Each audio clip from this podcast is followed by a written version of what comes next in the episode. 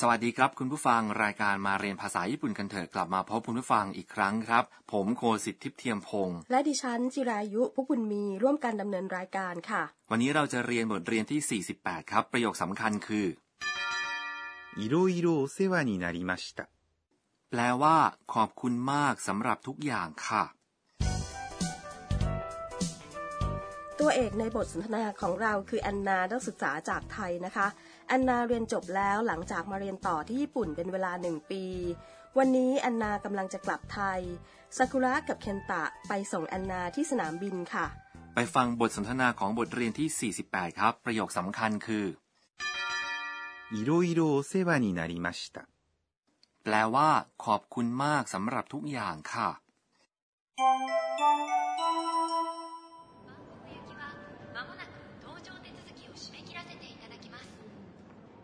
体に気をつけて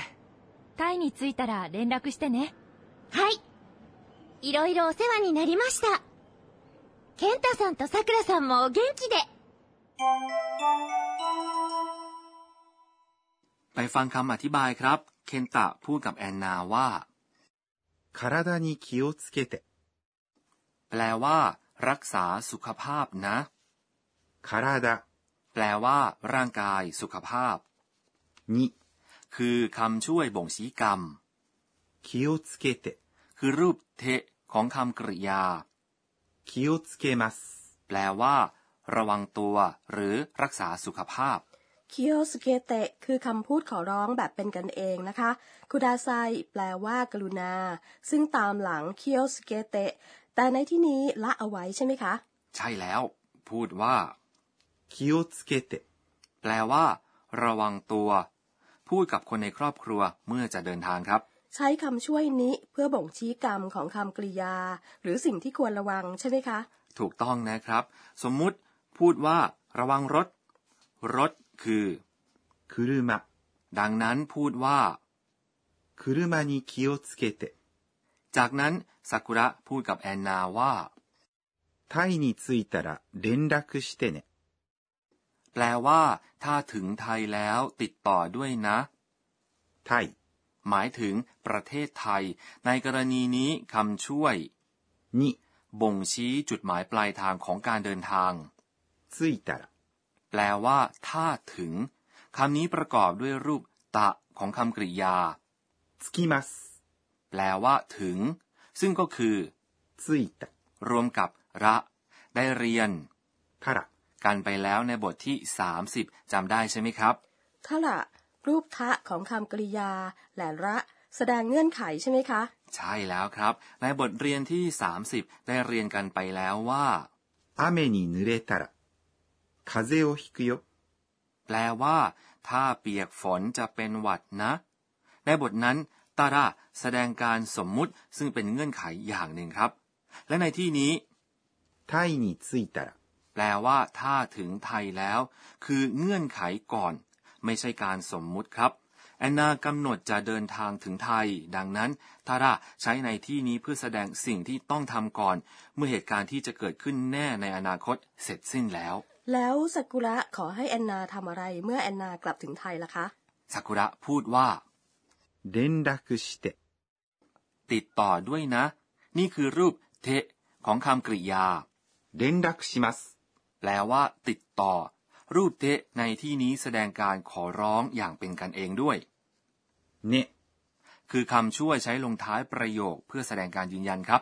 ซากุระอยากให้แอนนาติดต่อเธอกับเคนตะเมื่อแอนนากลับถึงไทยแล้วค่ะ พูดแบบสุภาพพูดว่า 連絡してください。 แปลว่า การุณาติดต่อด้วยนะคะ แอนนาตอบว่า はい、 ค่ะ いろいろお世話になりました。 แปลว่า ขอบคุณมากสำหรับทุกอย่างค่ะ นี่เป็นประโยคสำคัญของวันนี้ いろいろ แปลว่า หลายอย่างหรือ หลากหลาย お世話になりました。 แปลว่า ขอบคุณมากสำหรับทุกอย่างค่ะ ช่วงที่อยู่ในญี่ปุ่น แอนนาได้รับความช่วยเหลือจากซากุระ และคนอื่นๆ ในหลาย ๆ ด้าน เพราะฉะนั้น แอนนาจึงแสดงความขอบคุณต่อสิ่งที่ซากุระกับคนเหล่านั้น ช่วยจัดการให้เธอครับ ฝึกพูดประโยคสำคัญในวันนี้ ขอบคุณสำหรับทุกอย่างค่ะ いろいろお世話になりました。 แอนนาพูดต่อว่า 健太さんとさくらさんもお元気で。 แปลว่า คุณเคนตะกับคุณซากุระ ก็ดูแลตัวเองด้วยนะคะ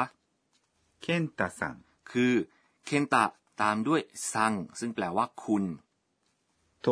แปลว่า และ เป็นคำช่วยเชื่อมคำนาม ในที่นี้เชื่อมเคนตะกับซากุระซากุระซังคือซากุระกับซัง ซึ่งแปลว่าคุณโมแปลว่า ก็ ด้วยโอเก่งกิเดหมายถึงดูแลตัวเอง มีคำสุภาพ โอนำหน้าคำคุณศัพท์เก่งกิ แปลว่าแข็งแรง เพื่อแสดงความนับถือต่อเคนตะและซากุระโอเก้งกิเดะคือคำทักทายที่คนที่จะไม่ได้เจอกันสักระยะหนึ่งใช้นะครับ กรุณาจำไว้ครับ ค่ะ ดังนั้นเราจะไม่พูดว่าโอเก้งกิเดะกับคนที่เราพบเจอกันเป็นประจำทุกวันงั้นเหรอคะ ไม่พูดนะครับ ครับต่อไปฟังบทสนทนาอีกครั้งครับ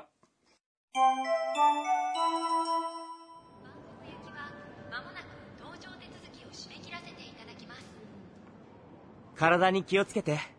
タイに着いたら連絡してねはいいろいろお世話になりました健太さんとさくらさんもお元気で ต่อไปเป็นช่วงครูสอนภาษาญี่ปุ่น รองศาสตราจารย์อากาเนะโทกุโนะงะ ที่ปรึกษารายการมาเรียนภาษาญี่ปุ่นกันเถอะ จะมาสอนเรื่องที่จะเรียนกันในวันนี้ครับ ในบทเรียนบทสุดท้ายของเราหวังว่าอาจารย์จะสอนสิ่งที่ควรจดจำเพื่อให้พูดภาษาญี่ปุ่นเก่งนะคะ ไปถามอาจารย์กันครับ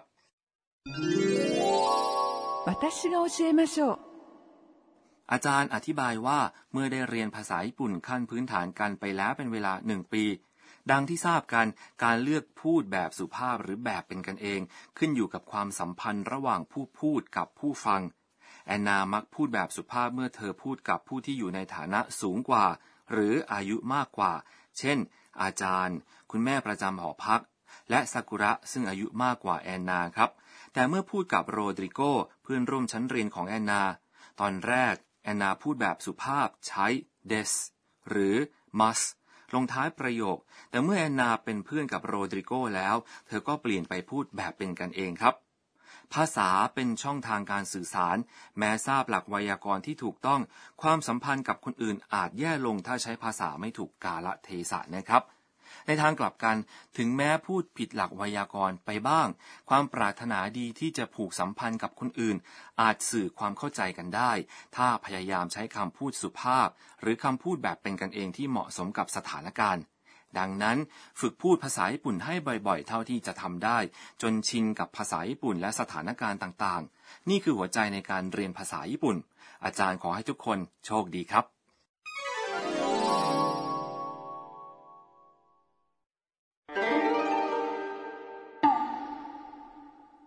ต่อไปเป็นช่วงคำเรียนเสียงและท่าทาง วันนี้จะแนะนำคำเรียนเสียงคำสุดท้าย คือเสียงหัวเราะ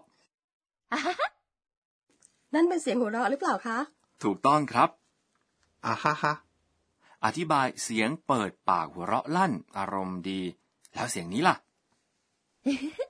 เสียงหัวเราะเหมือนกันใช่ไหมคะอือฮึฮคำนี้อธิบายเสียงหัวเราะแบบไม่เปิดปาก มักใช้คำนี้อธิบายเมื่อผู้หญิงหัวเราะแบบสำรวมครับ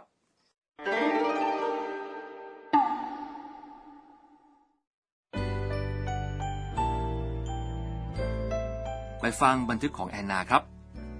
เอโตยูวทุกคนจนกว่าเราจะพบกันใหม่สยโยนาระ ลาก่อน เมื่อที่ฉันมาญี่ปุ่นคราวหน้า ดิฉันจะต้องพูดภาษาญี่ปุ่นได้คล่องขึ้นกว่าเดิมแน่ๆอู้หู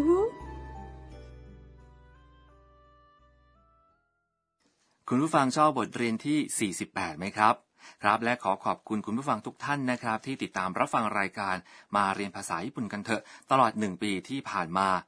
ไซโยนาระสวัสดีค่ะครับ